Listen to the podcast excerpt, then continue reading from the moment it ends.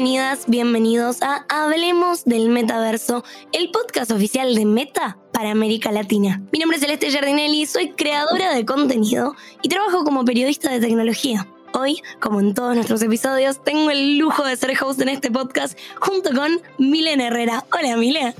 Hola Cele y un saludo a todas las personas que nos escuchan en América Latina. Yo soy Milena Herrera, soy parte del equipo de Meta y estoy muy feliz de estar nuevamente con ustedes en este quinto episodio para hablar sobre la siguiente etapa del Internet, el metaverso.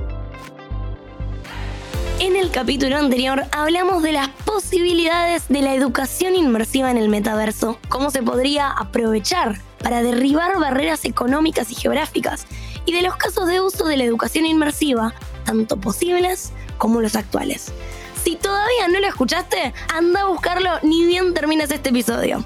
Y para que no te pierdas ningún otro capítulo, vos activa la campanita de este podcast. En el episodio de hoy hablaremos sobre un tema muy interesante, gaming en realidad virtual.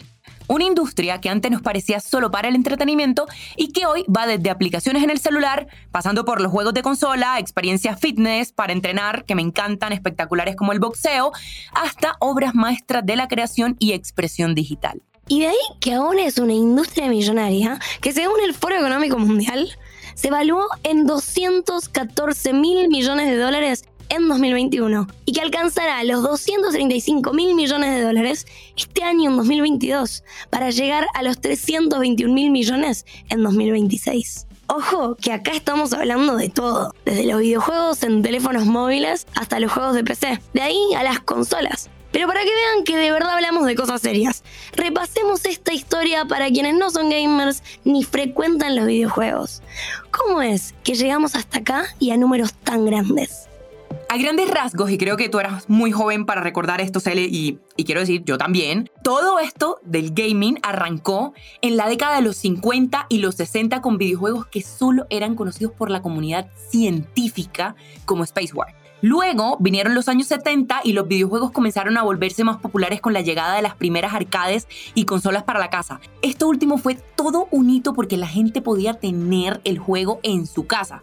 Por ejemplo, en la segunda mitad de los 70, compañías como Atari volvieron muy populares juegos como Pong, que era este jueguito de ping pong pixelado en pantalla negra que hizo parte de esa primera generación de videojuegos en consolas.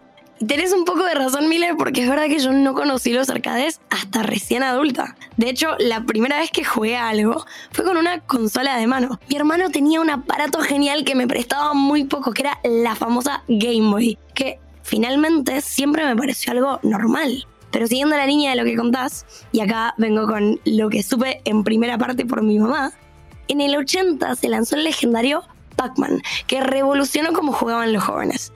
De ahí surgieron una serie de juegos con personajes y mecánicas recurrentes, como Donkey Kong y luego Qbert. Ya fue en el 85 que apareció la consola de hogar, que muchos identifican como las primeras en ser parte del imaginario colectivo, el Nintendo Entertainment System o la NES. Y después de eso, nada volvió a ser igual una generación entera se enamoró de los videojuegos y de lo que pueden lograr no solo en cuestión de entretenimiento, sino también en cómo pueden crear historias completas que de verdad son impresionantes y que incluso rivalizan con cualquier producción de cine de hoy en día.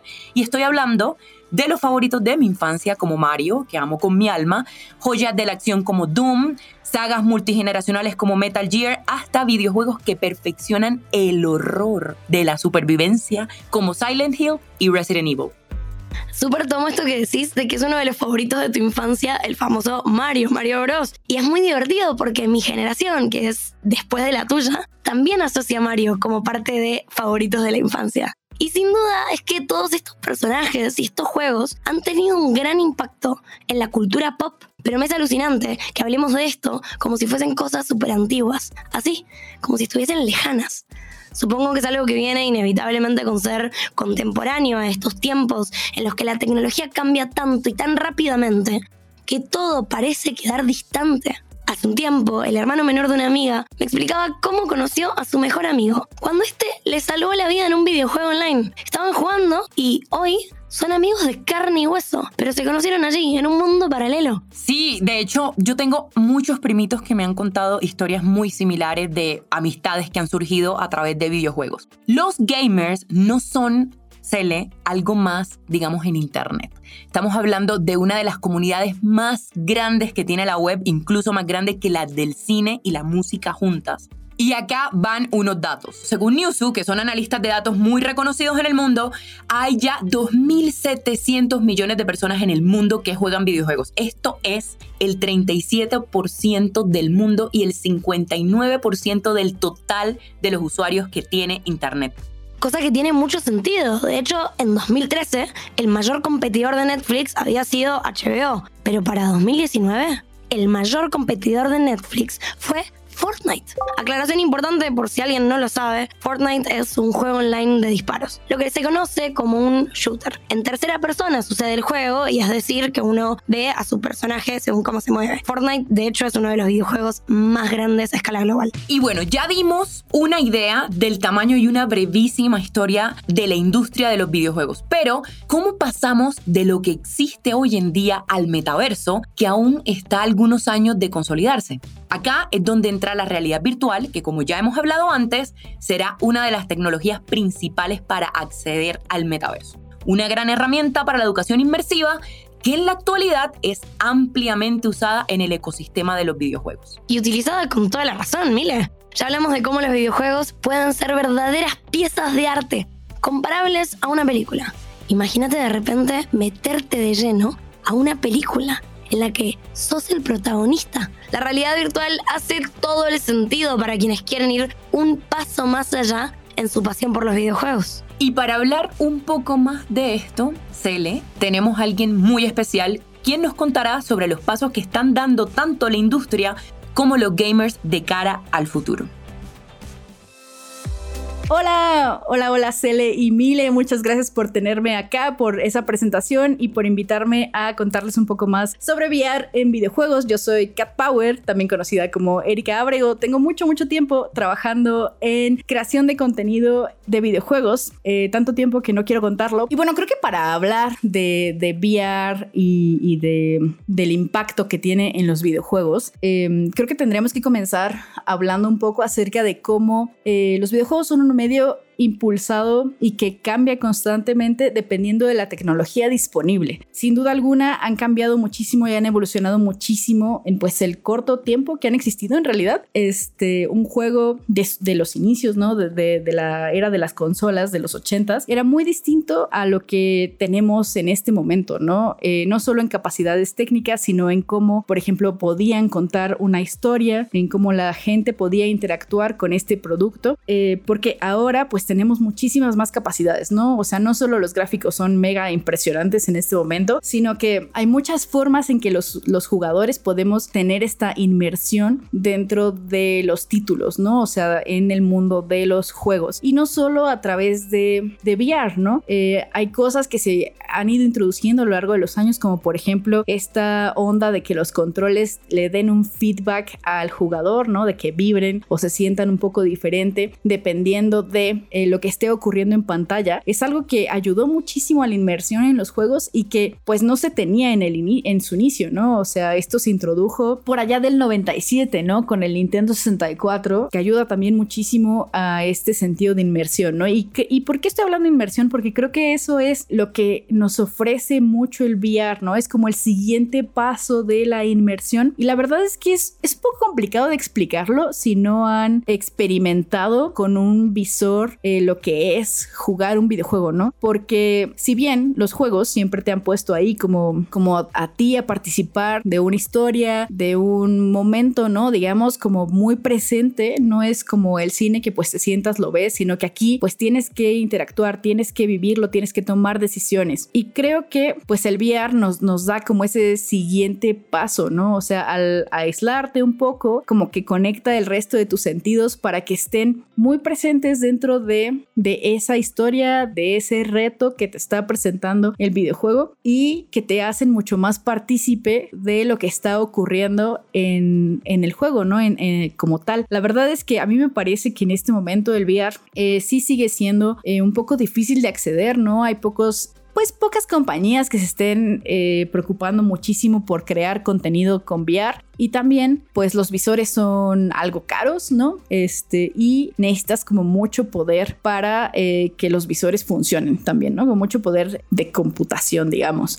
Aún así, pues creo que los esfuerzos que están haciendo ya no están en pañales, ya hemos visto cosas como muy bien terminadas, como muy bien eh, pensadas, que, justamente pues nos enseñan como ese poder que tiene el VR en los videojuegos, ¿no? Cosas como Resident Evil 7 en VR, ¿no? Un juego de terror eh, que se siente completamente diferente a jugarlo sin un visor, a jugarlo este, con el visor, ¿no? Es una experiencia espeluznante, es súper, súper, súper freaky, o sea, la verdad es que yo jugué como 20 minutos y fue como de no puedo con esta tensión, ya me voy. O sea, está, está muy, muy interesante. Entonces, bueno, creo que esa es una de las cosas que, que pues el VR hace muy bien. Por ahora, creo que no hemos visto todo lo que va a ser el VR. Creo que estamos en una primera etapa y lo que se puede vislumbrar, ¿no? Para esto y para los juegos, la verdad es que a mí me emociona un montón como amante de, de los videojuegos. Creo que las posibilidades son increíbles y espero que pues pronto sea mucho más fácil, ¿no? Como acceder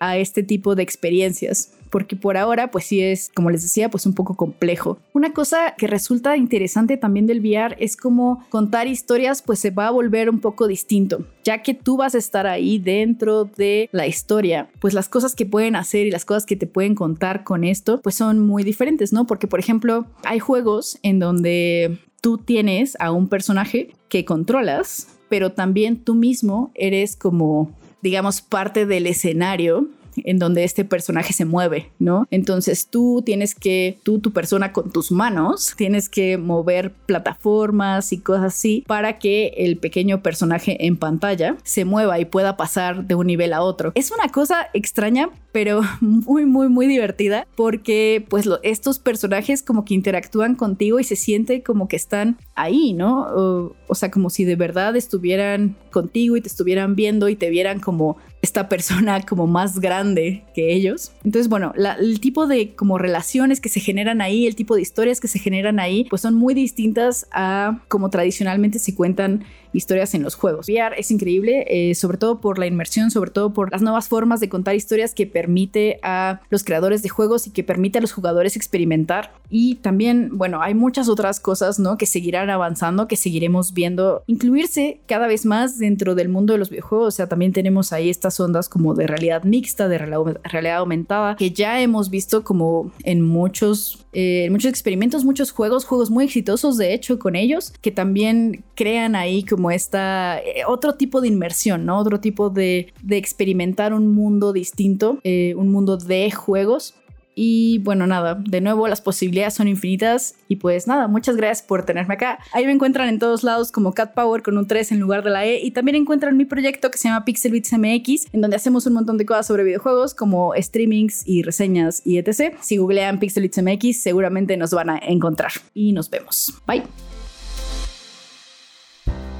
En este contexto, el metaverso podrá mejorar la experiencia de gaming con la sensación de presencia, de inmersión, aunque el mayor aporte de las experiencias de realidad virtual aumentado mixta va a estar en la educación, el futuro del trabajo, en la creatividad y en la calidad de vida de las personas. Ya hemos visto en plataformas de VR gaming, incluida la de MetaQuest, cómo se pueden ver, vivir las experiencias de videojuegos. Por ejemplo, ser la protagonista de una película de acción como Pistol Whip, o sobrevivir al horror en primera persona con Resident Evil 4, o manejar sables de luz mientras bailas al ritmo de la música de Beat Saber, o ser el mejor artista de escape rooms número uno con I Expect You to Die. Y cada una de estas experiencias que mencionas aporta un extra a sus contrapartes en consolas tradicionales, porque el potencial de la realidad virtual también permite disfrutar del gaming 2D desde otra perspectiva. Imagínate, Mile, jugar tus videojuegos favoritos en una pantalla mucho mayor a 100 pulgadas. Esto será posible para, por ejemplo, todos los fans de Xbox en un futuro cercano. Hace muy poquito escuché a Satya Nadella, CEO de Microsoft, anunciar que Xbox Cloud Gaming llegará a MetaQuest 2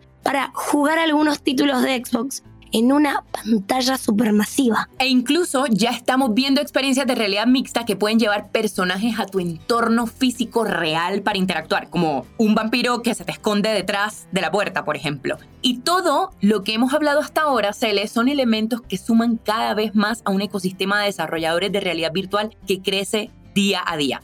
Y por acá, más datos. Solo en MetaQuest Store, que es la tienda de aplicaciones de Meta, se han gastado más de 1.500 millones de dólares en juegos y aplicaciones y ya hay 33 títulos que han obtenido más de 10 millones de dólares en ingresos brutos y 55 aplicaciones que rebasan los 5 millones de dólares. Esto es el doble que el año pasado. Esto de verdad va muy, muy en serio. Es un círculo clarísimo. Para los desarrolladores establecidos es una gran oportunidad de dar mayor profundidad a sus historias y narrativas, para los desarrolladores emergentes, de monetizar contenido original e incentivar la innovación. Y para los gamers, los jugadores, significa la posibilidad de explorar su pasión desde otras perspectivas, ya sea en 2D o viviendo las cosas en 3D.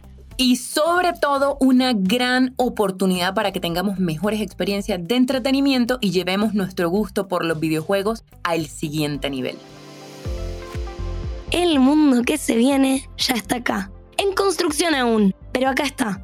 Yo soy Celeste Jardinelli. Y yo soy Milena Herrera y acabas de escuchar Hablemos del Metaverso. Este es el podcast oficial de Meta para América Latina. Te esperamos en nuestro próximo episodio. Para enterarte cuando salgan nuevos episodios, vos ponenos a seguir y danos a la campanita. Recordá usar el hashtag Hablemos del Metaverso en redes, compartirlo y contarnos tu opinión sobre cómo imaginas que será el futuro del Internet.